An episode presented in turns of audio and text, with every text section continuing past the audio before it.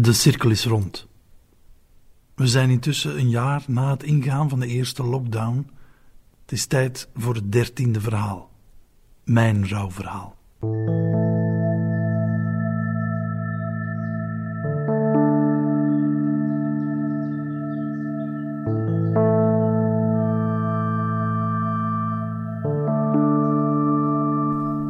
Dat vertel ik in een boek en in een theatervoorstelling, die ook de naam Het Uurblauw dragen. Ik neem u in deze aflevering mee naar de boekvoorstelling van 25 maart 2021 en geef het woord aan presentator Tom de Kok.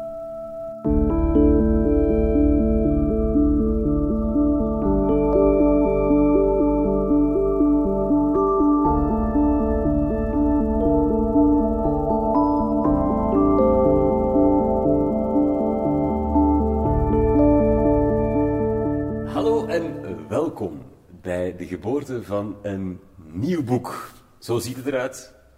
Het is prachtig en wat erin staat is dat ook. Hoewel het over eh, de diepste droefnis gaat, is het tegelijkertijd toch heel grappig, lichthartig en goed geschreven. Zo goed dat je er verliefd op zal worden.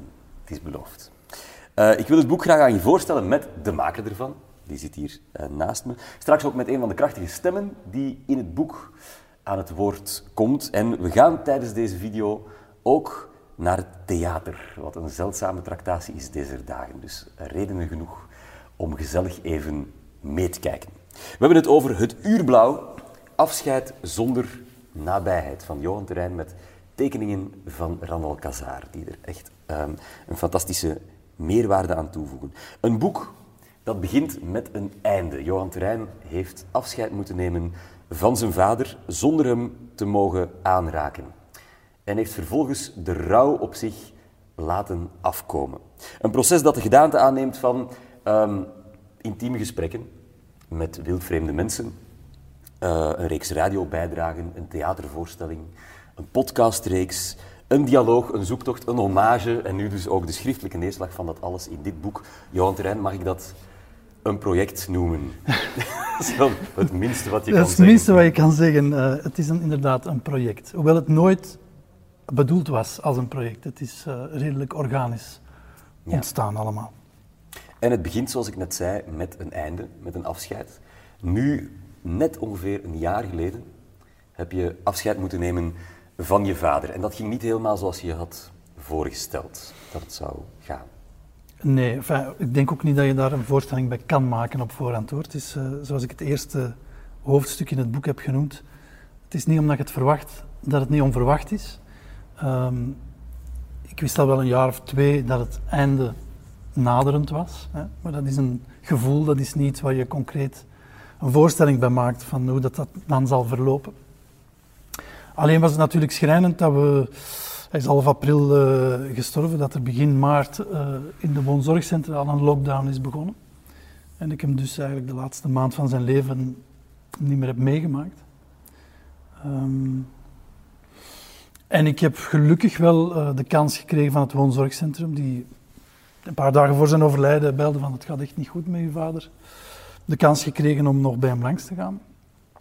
Ehm, ja, gemontmaskerd en met eh, chirurgische handschoenen. En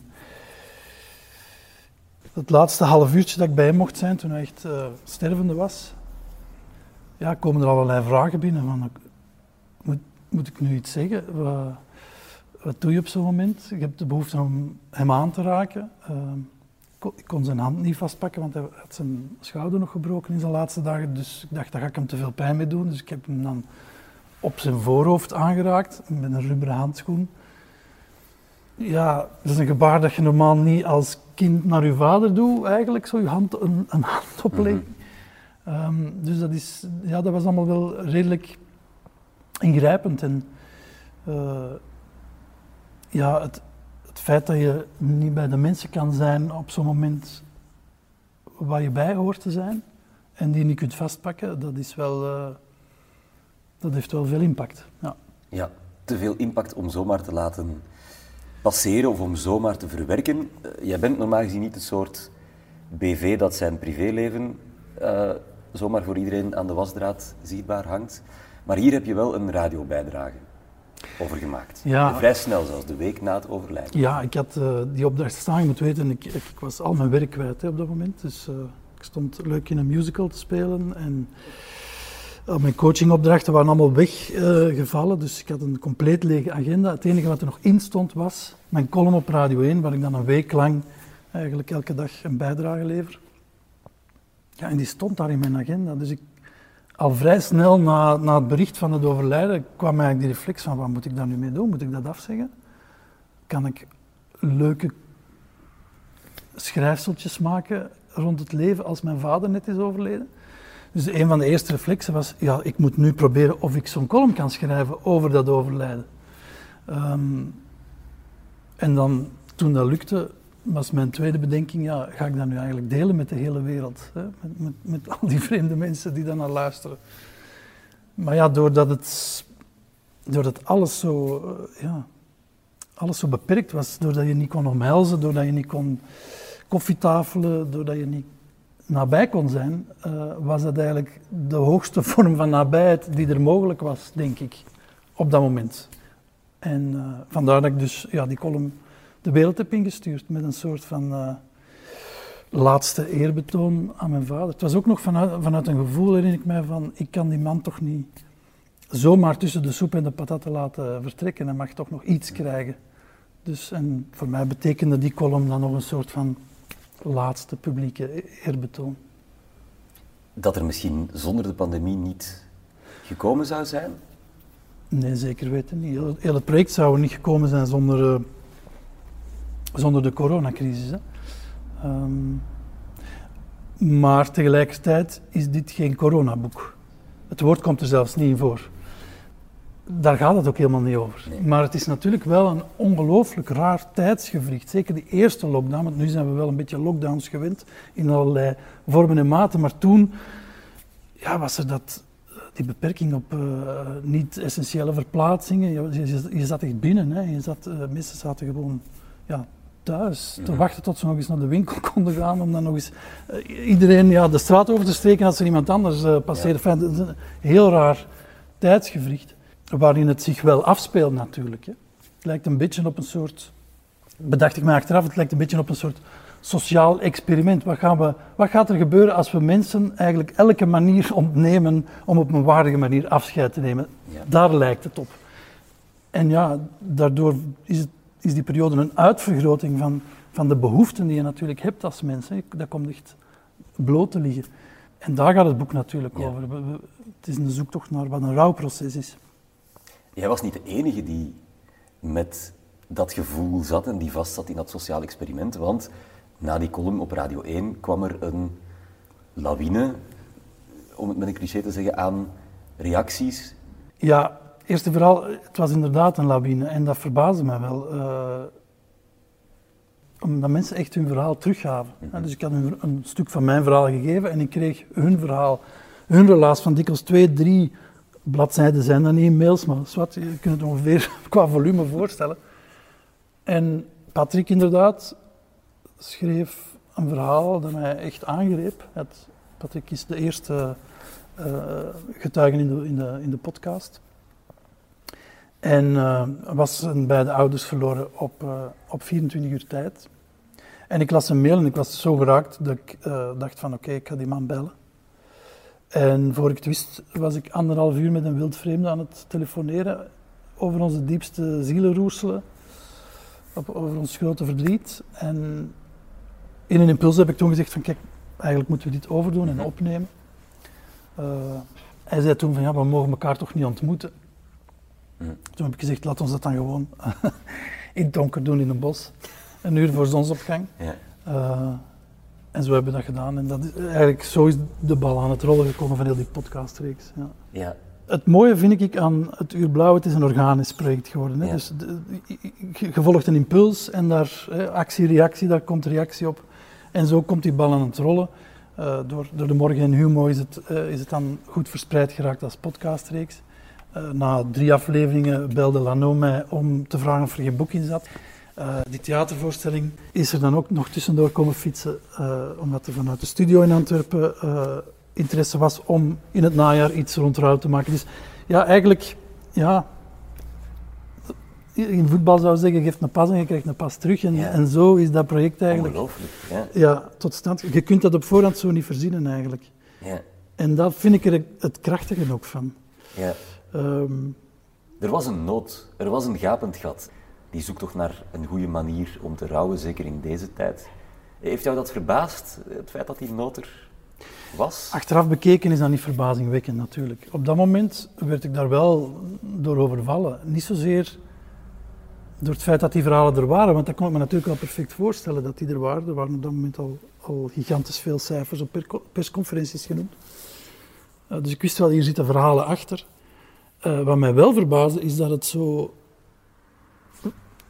veelvuldig, maar ook zo openhartig toekwam. Ehm, en dat is natuurlijk, als je een stukje van je eigen kwetsbaarheid blootgeeft, dan krijg je van andere mensen kwetsbaarheid terug. En dat is wat er gebeurd is. Dus ehm, daar ben ik ook ongelooflijk dankbaar voor. Zeker aan de twaalf mensen waarmee ik uiteindelijk het gesprek ben aangegaan. Dat ze eigenlijk op een van de kwetsbaarste punten van hun leven of, eh, Ja. dat hebben gedeeld. Eh, dat in mijn handen hebben gegeven, dat vertrouwen ook hebben gegeven. Dat is wel een hele schone cadeau. Als verhalenverteller kunt je, kunt je niet liever willen eigenlijk. Dat cadeau werkte in twee richtingen. Dat gaan we zo meteen van één van die twaalf horen. Maar eerst misschien naar die theatervoorstelling. Eh, je hebt het geluk tussen aanhalingstekens gehad dat je wel je premièreweek Ja. hebt kunnen spelen, wonderwel. Wat zeer uitzonderlijk is eigenlijk. het was eh, eind oktober, vlak voor de, de tweede lockdown. Ja. Vier voorstellingen, er komen er nog, daar hebben we het straks over. Maar misschien moeten we eens even kijken naar een fragment uit die eh, voorstelling van Het Uur Blauw, eh, waarin Johan een van de dagboekfragmenten brengt, die ook in het boek zitten.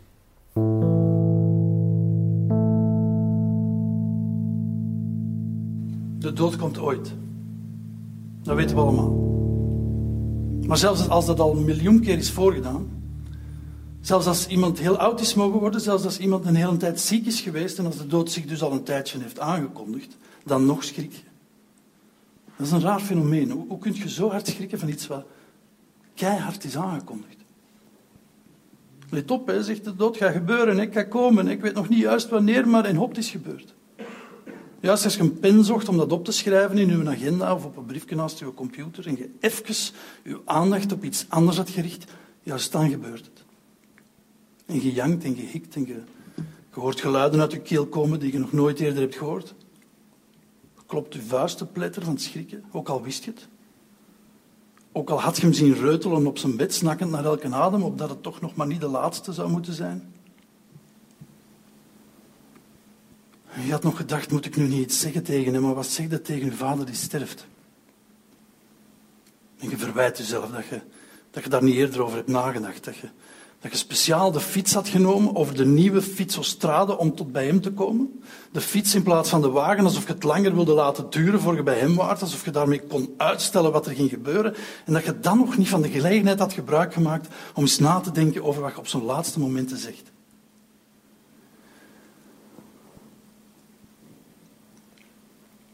Dus je zegt iets stommelings, je zegt...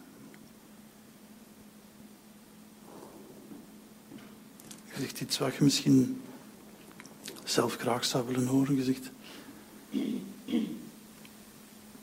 Wat er ook gebeurt, papa, je hebt dat goed gedaan.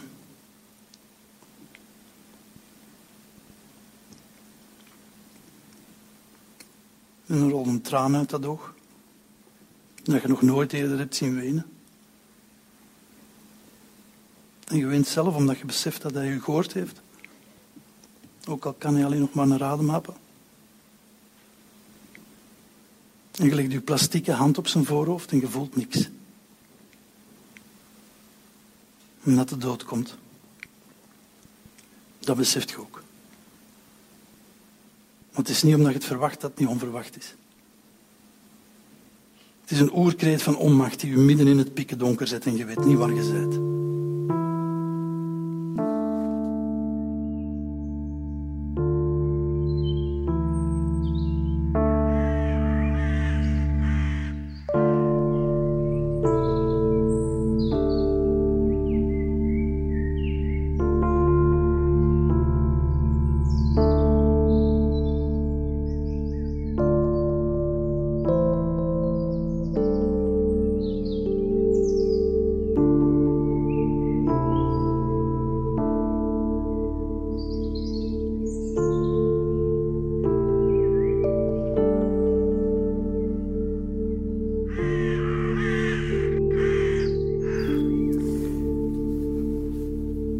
Zoals je kan zien, een aangrijpende theatervoorstelling, Het Uur Blauw. En nu dus ook een boek dat begint bij het overlijden van Johan Terreins vader, maar uiteindelijk een soort ehm, bloemlezing is geworden van rouw in tijden van pandemie in Vlaanderen. Elke getuigenis die erin staat is essentieel, is aangrijpend. Het zijn er twaalf, twaalf sterke verhalen. Maar een scharnierpunt kwam er, en dat zal je ook merken als je het boek leest, tijdens het gesprek dat Johan had met Dirk. Dirk, welkom. Dank u. En fijn dat je helemaal hierheen bent gekomen. Dank u wel. Dat wil zeggen dat je dit belangrijk vindt. Absoluut. Ja. Absoluut. Ehm, jij bent directeur van een zorgcentrum voor kinderen met een beperking. Dat alleen al op professioneel vlak ehm, heeft van het afgelopen jaar een moeilijk jaar gemaakt voor jou. Hoe was het afgelopen jaar in, op je werk? Uh, ja, ik denk in, in mijn professionele loopbaan de lockdown organiseren. In het idee dat dat voor drie weken was, wat uiteindelijk tussen de negen en twaalf weken geweest is. Dat is het echte wat ik professioneel ooit moeten doen heb. Dat ouders hun kind niet mochten zien. Precies, het was kiezen, ofwel was het in de voorziening, ofwel was het buiten de voorziening. Maar uiteindelijk heeft dat ertoe geleid dat sommige ouders hun kinderen ofwel 10 tot 12 weken zelf thuis moesten hebben met alle zware zorg die daarmee gepaard ging, ofwel dat ze hun kinderen 10 tot 12 weken niet mochten zien. Dat moet verschrikkelijk veel pijn gedaan hebben. Ik vraag daarop door omdat, het, omdat die context belangrijk is, want te midden van al dat professionele leed valt jou ook een persoonlijk leed ten deel. Je hebt je moeder verloren, Cecile, aan uh, het virus. Ja. En ook dat ging, net zoals bij Johan, niet zoals een mens zich voorstelt dat hij afscheid kan nemen van zijn, van zijn nee. Hoe is dat gegaan? Mijn moeder was een relatief gezonde vrouw van 77 jaar. Ik weet dat er veel over te doen is, maar mijn moeder is overleden door corona. Had zij corona niet gehad, dan was ze nog bij ons. Mm -hmm. um, ik heb mijn moeder het laatst gezien op de begrafenis van haar eigen zus. Zij had uh, een appartement aan zee samen met mijn vader, is naar daar vertrokken. Is ergens half maart beginnen hoesten en op 31 maart is ze overleden. En zij is op 15 dagen tijd van een huisarts naar een triagecentrum, naar huis, naar de kliniek, naar intensieve en overleden. En de periode kliniek heeft een vijftal dagen geduurd. Terwijl mijn vader ondertussen thuis zat en ook niet mocht bezocht worden. We mochten niet bij mijn vader, want men ging ervan uit dat ook hij het virus had. We hebben dat achteraf nooit kunnen aantonen, want de, al de testings en screenings die nu gebeuren, dat was toen, helemaal in het begin van de epidemie, ja. was dat uitzonderlijk. Hè? Dus, um, en op, uh, op tien dagen tijd was mijn moeder, ik noem dat verdwenen tussen leven en dood ergens. En ik heb mijn moeder dus een maand niet meer gezien en wat ik teruggekregen heb was een urne. Hm. Want we mochten er niet bij in het ziekenhuis en we mochten er ook niet bij na het overlijden. En dat heeft er bij mij geweldig op ingehakt, want ik heb het dus letterlijk ook niet gezien. Ja, ja je zegt het in het, in het boek en in de podcast. Want ik, ik kreeg een urn en ik moest maar geloven dat het mijn moeder was. Ja. ik heb het niet zelf gezien. Ja. Je bent gaan wandelen met Johan om hierover ja. te praten. Ja. Hoe is die wandeling er gekomen? Hilde is een nicht van mij. Ik, uh, ik zit af en toe op verplaatsing in de wagen en hoor ik het middagjournaal. Maar dat middagjournaal had ik niet gehoord. Maar Hilde stuurde mij een mail of belde mij en die zei: Ik heb iets gehoord van Johan Terrein, ken je die? Ik zeg: Ik heb er wat gehoord, ja. Ik denk dat dat iets voor jou is. En ik ben dan s'avonds in de pen gekropen en ik denk dat ik dan de eerste keer een uh, historisch relaas gegeven heb. Dat komt straks ook nog in het boek. Hè. Mm -hmm. uh, dan heeft er iemand van zijn medewerkers mij gebeld, een heel lieve dame. Ik heb dat tweede keer gedaan en dan heb ik met Johan gebeld. Mm. Uh, was ook al een relatief lang gesprek. En een babbelwater als ik kan daar een lang gesprek van maken. Dat heb ik ook gedaan en dan hebben we afgesproken om te gaan wandelen om half vijf. Um, dat is vroeg, uh, dat is echt vroeg, hè. Maar dat was meteen ook heel intiem. Ja. Dat was heel intiem. Maar het viel mij wel op, op dat eerste gesprek aan de telefoon had ik al alles uitgestort wat ik daaruit te storten had. En ik ben dat tijdens het gesprek eigenlijk opnieuw beginnen doen, alsof ik een historicus was die eens goed moest uitleggen hoe dat ging. Tegelijkertijd uw moeder verliezen en dat moeten doen in Bachten. Want dat was mijn persoonlijk gevecht. Ja. Maar het historisch overzicht uh, trok misschien meer op een hysterisch overzicht, ik weet het niet. Uh, ja. Want ja, Johan heeft me op een bepaald moment even gezegd, halt. Dat is een bijzonder intens moment in het boek. Misschien moeten we daar eens even naar luisteren door de woorden van Johan.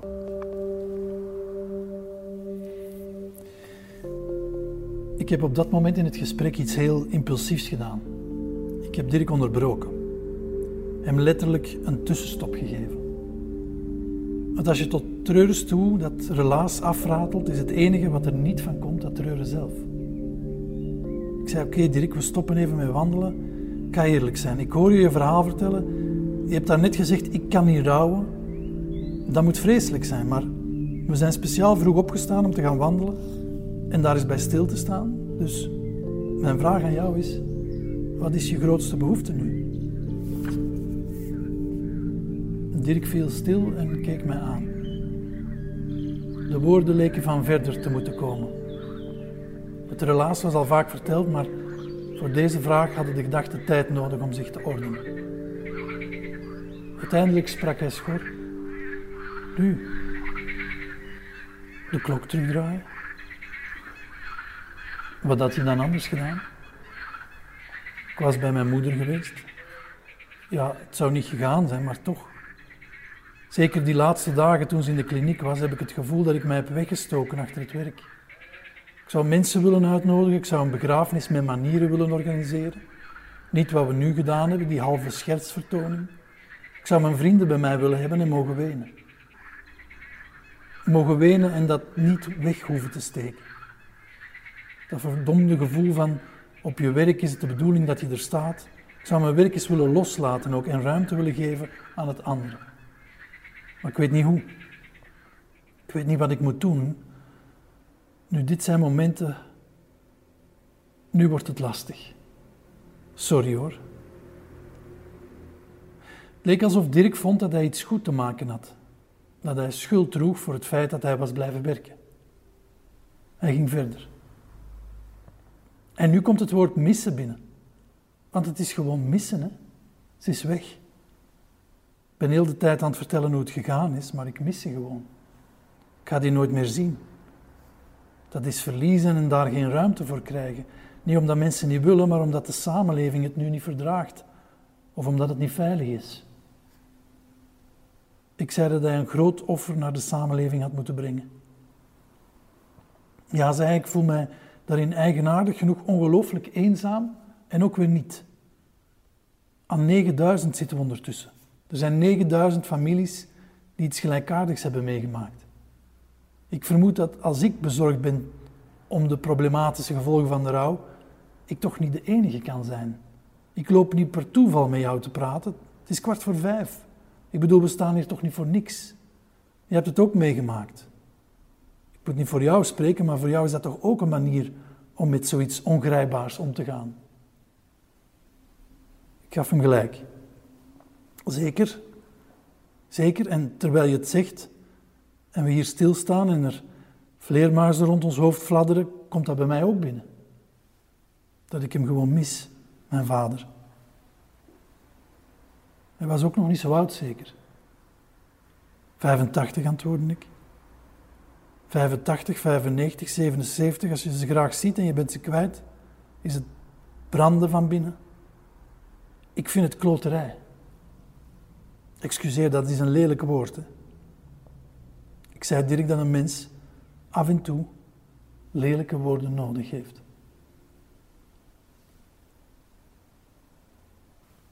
Ja, Johan heeft jou uh, onderbroken.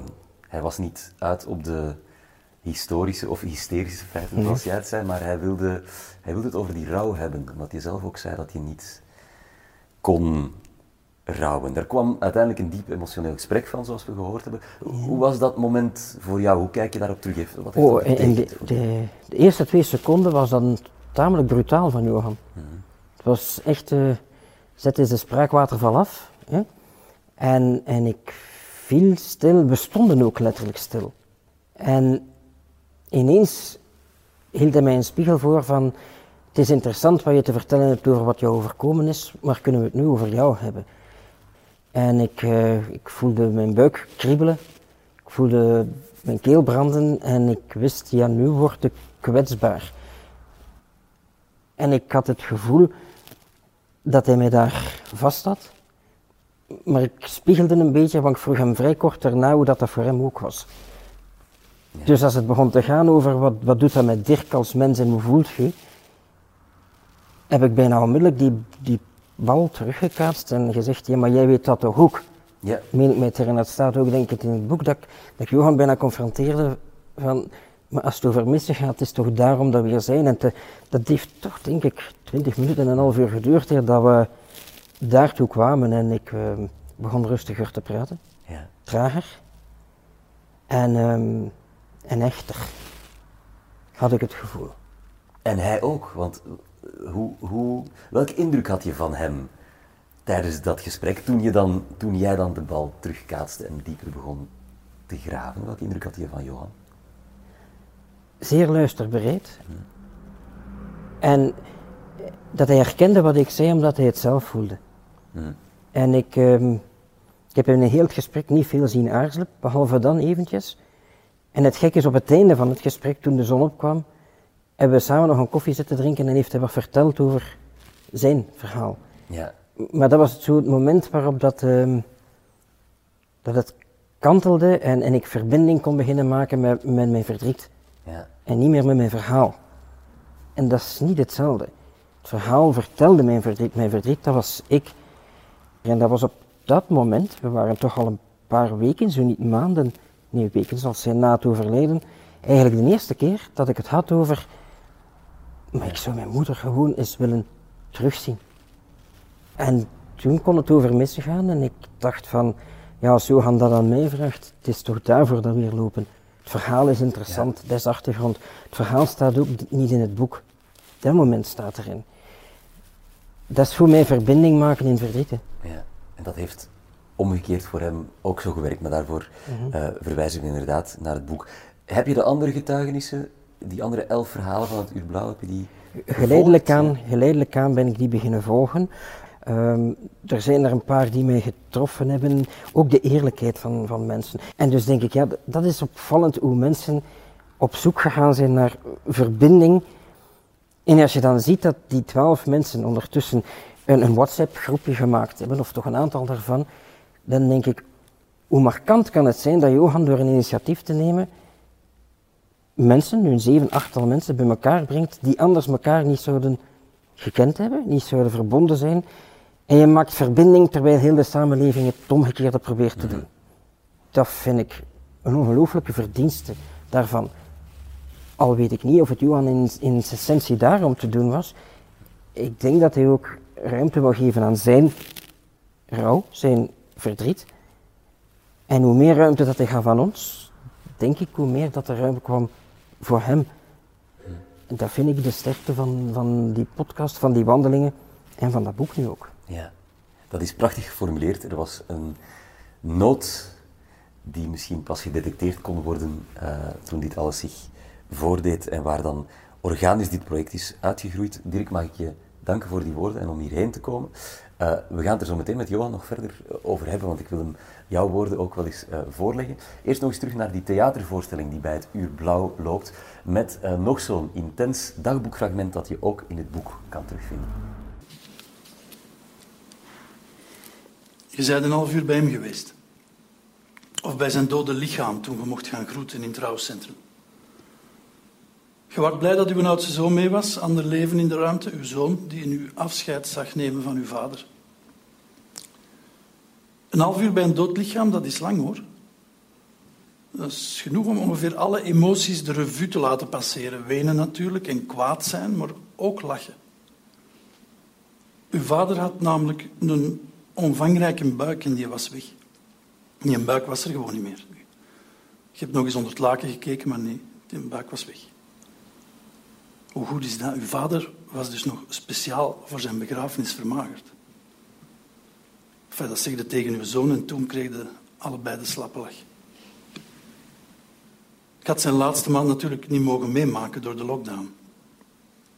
En met Skype konden die mensen niet echt nog een plezier doen. Die begreep daar niks van. Heel zijn leven zit hij dingen uit te vinden die de ontwikkeling van een beeldbuis mogelijk maken. En dan komt er iemand zo'n zwart flapje voor uw neus houden. Waar beeld op staat, geen draad aan hangt. Nee, dat hoefde allemaal niet meer. Je vond het half uur bij zijn dode lichaam fijner dan het half uur bij zijn laatste adems. Mogen zoiets zeggen? Je vond die doodstrijd meemaken heftig. Er zat meer vrede in die rustige dood. Het half uur bij zijn lichaam was heilzaam voor je om het te aanvaarden. Dat dat lichaam vertrokken was, dat je daar niet meer veel aan ging hebben. Met dat sterk vermagerde lijf leek hij niet meer op zijn gezellige zelf.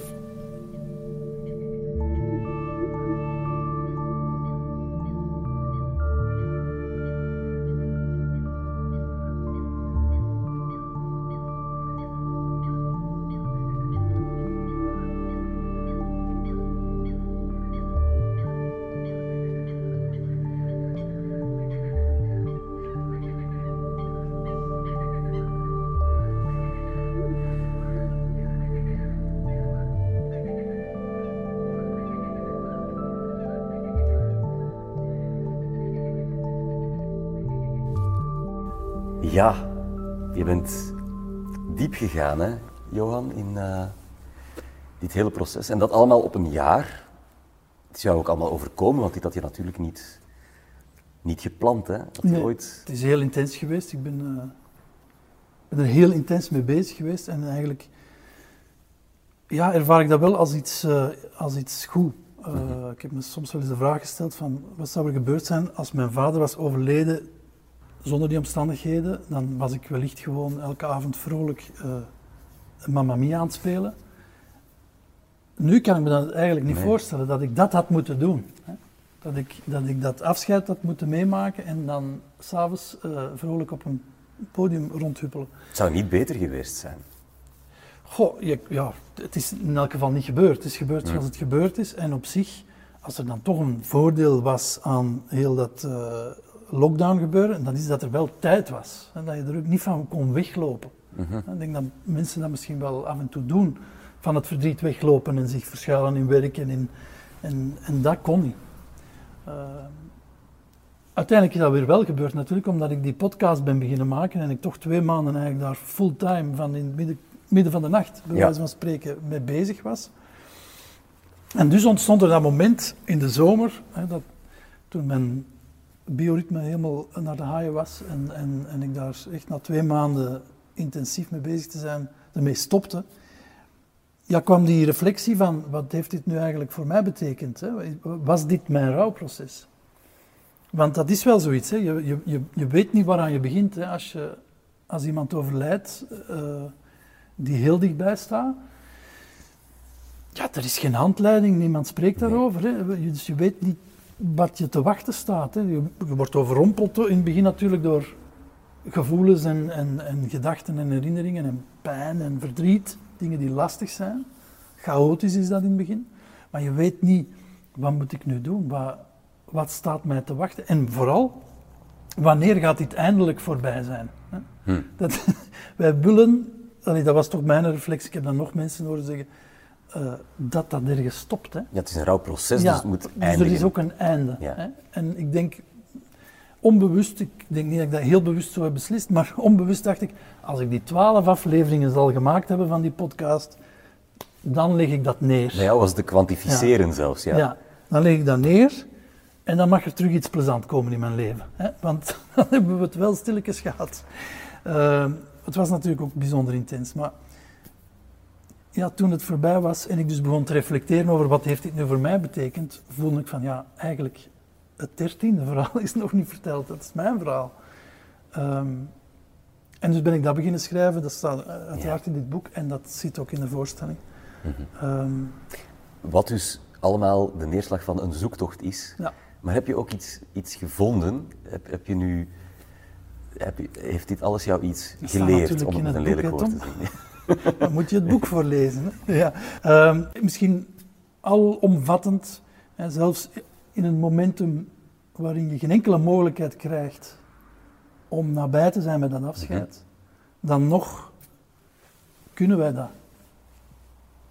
Dat is misschien een hele louterende gedachte, maar dat is wel een beetje mijn conclusie. Wat ik al die mensen heb horen vertellen of zien doen, daaruit kan je alleen maar concluderen, wij kunnen daar houden. Ja zelfs als we het niet op de klassieke manier mogen doen.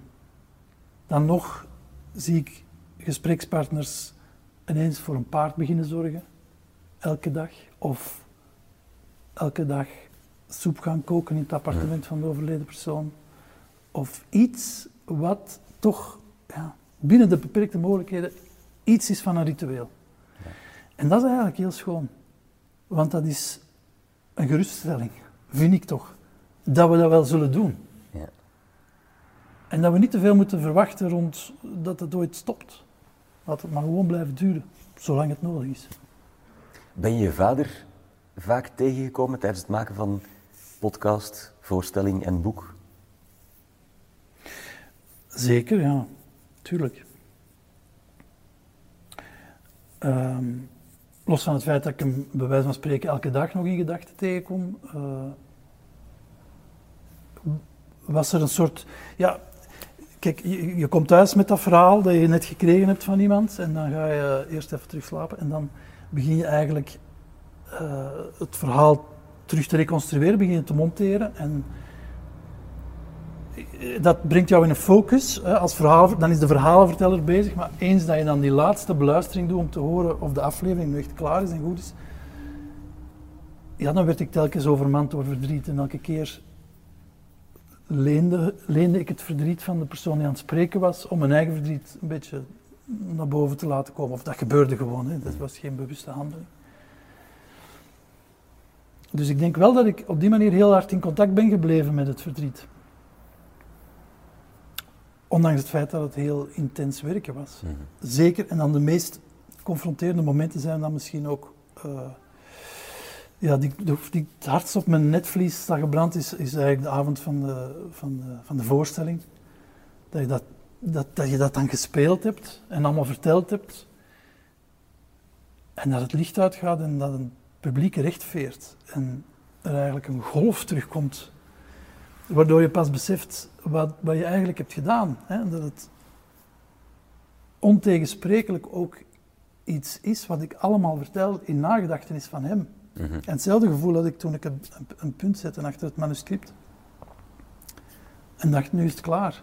Ja. Ook toen werd ik overmand door dat gevoel. En dat zijn heel intense momenten natuurlijk. Een lange reeks homages aan ja. Aan, uh, ik denk dat hij er vader onwaarschijnlijk ongemakkelijk van zou worden. Ja, dat, dat blijkt inderdaad uit de persoonsbeschrijving. Die ja, ja, ja. Ik denk, ik denk uh, uh, ja. Hij hield niet van aandacht. Hij hield niet van aandacht. Hij was wel fier op wat ik deed. aandacht gekregen. Ja. ja, maar ik denk inderdaad... Goh, sorry. ik ga me daar nog voor moeten verontschuldigen ooit. Ja.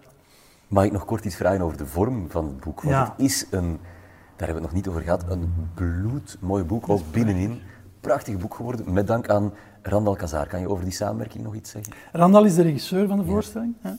uh, maar is ook een fantastisch uh, tekenaar en schilder. heeft dus de illustraties gemaakt, die prachtig gewoon eigenlijk in het donker beginnen, net zoals de Ja. wandelingen verliepen.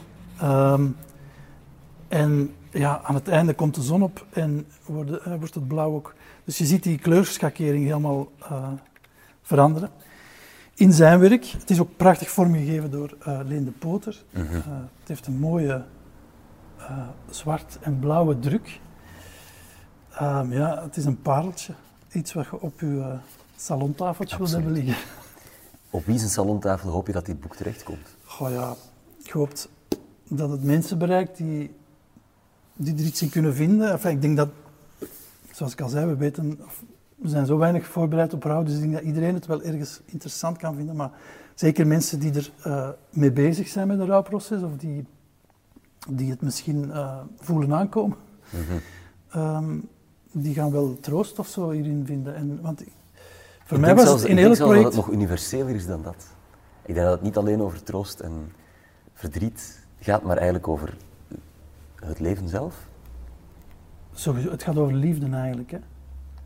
Rouwen is liefde. Hè? Mm -hmm. Dus als je, eens dat je dat ontdekt, dat je eigenlijk pijn hebt omdat je iemand zo graag ziet, dan wordt het weer ja. haalbaarder om ermee om te gaan. Een podcast, een theatervoorstelling, een boek. Is dit af? Of hoe gaat dit nu verder? Ik ga er sowieso nog plannen? even mee bezig zijn, hè, want Ja. ik speel nog de voorstelling tot april 22, sowieso. Tenzij alles weer uitgesteld wordt, maar laten we daar nu even niet van uitgaan. Uh, dus het verhaal blijft nog even dicht bij mij. Ja. Ehm, ik heb ook nog, ja, het project heeft nog een poot, de audiowandeling. Uh, omdat ik bleef uh, mails ontvangen, heb ik eigenlijk een audiowandeling gemaakt die je kan downloaden en die, die jou eigenlijk in, in staat stellen om een doe-het-zelf uur blauw te doen. Mhm. Dus uh, dan krijg je in je oortjes zeg maar wat vragen en wat gedachten mee, waarmee je zelf eigenlijk een uur voor zonsopgang kan vertrekken en een speciaal moment kan creëren om met je overledene ja. contact te maken of, iets, of een ritueel te maken daarvoor. Dus dat is de audiowandeling, die is er ook nog. Mhm. En dat zijn de vier takken en ik denk niet dat daar nog een tak bij gaat komen. Maar sowieso ben ik er nog een jaar sowieso mee bezig. Je weet het niet wat er allemaal gaat gebeuren. Het is uh, allemaal organisch gekomen, dus als er nog iets organisch komt, dan kan dat. Ik wil je namens alle mensen die hier iets aan gaan hebben, en dat gaan er veel zijn, um, danken voor dat voorbije jaar en voor wat nog komen gaat. En voor jou daar, vanaf nu dus, dit boek, dit prachtige kleinoot te vinden in je lokale boekhandel of uh, online. Of als je naar johanterrein.be gaat, dan uh, komt er zelfs een opdracht in. Uh, en daar vind je ook de audiowandeling terug, waar Johan het net over het had. Punt .com. Ja. Het is, hij gaat zeg internationaal, dames en heren. .com. johanterrein.com. Het uurblauw afscheid zonder nabijheid van Johan Terrein met tekeningen van Randal Kazar, uitgegeven bij Lano. Uh, je bent of kent vast iemand die de liefde, warmte of troost van dat hele project en dit boek kan gebruiken. En als je het van ons niet wil aannemen, dan misschien wel van deze fantastische straffe madame met haar reactie na het zien van de voorstelling die bij het Uurblauw hoort. En haar woorden zijn eigenlijk ook van toepassing op dit boek. Wel, deze voorstelling heeft mij op een of andere manier heel blij gemaakt. Um, toen ik hoorde van Johan dat hij daarmee bezig was, ging ik er eigenlijk wel een beetje vanuit dat het geen triest verhaal ging worden, Johan kennende. En dat is het inderdaad niet geworden. Het heeft me heel erg gepakt. Uh, ik kende de verhalen natuurlijk, ik heb alle verhalen al, al, al, al gehoord. Um, maar hij heeft er ja, ook de, net de, de juiste quotes uitgehaald, de juiste dingen. En ja, het verhaal van zijn vader, het respect met het verhaal van zijn vader, dat maakt het heel mooi natuurlijk. Hij vergelijkt het verdriet van de andere vertellers met zijn eigen verdriet. Ehm, een, paar hele leuke anekdotes, de, gemiste koffietafels en zo. Dat, dat is allemaal zo, zo typisch en dat maakt het allemaal zo, ja, voor mij zo, zo tastbaar en geloofwaardig. Want op een of andere manier, dat is iets wat, wat nu tijdens de voorstelling ook heel vaak aan bod komt. Praat erover. Praat erover, het helpt. En um, dat gesprek met Johan heeft mij ook geholpen. Terwijl dat ik Johan eigenlijk helemaal, ik ken hem wel, maar wij zijn geen vrienden die, die bij elkaar de, de deur platlopen of zo. Maar op een of andere manier werkte dat wel therapeutisch, ja. Nu moet ik even denken aan uh, wat hij op het laatste zei. Um, rouwen is liefde. En dat raakte mij heel erg. En dacht ik, ja, dat klopt. En dan zei hij van, ja, als rouwen dan liefde is, waarom wil je dan dat stopt? En dat kwam bij mij heel erg, heel erg binnen. Ik denk, wauw, als je het zo bekijkt, is het inderdaad eigenlijk heel mooi.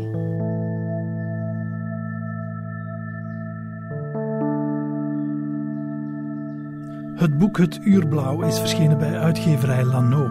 De theatervoorstelling is te boeken via Tassos. Mail naar rut.tassos.be en is te zien dit najaar tot en met april 2022. De speellijst vind je op johanterrein.com.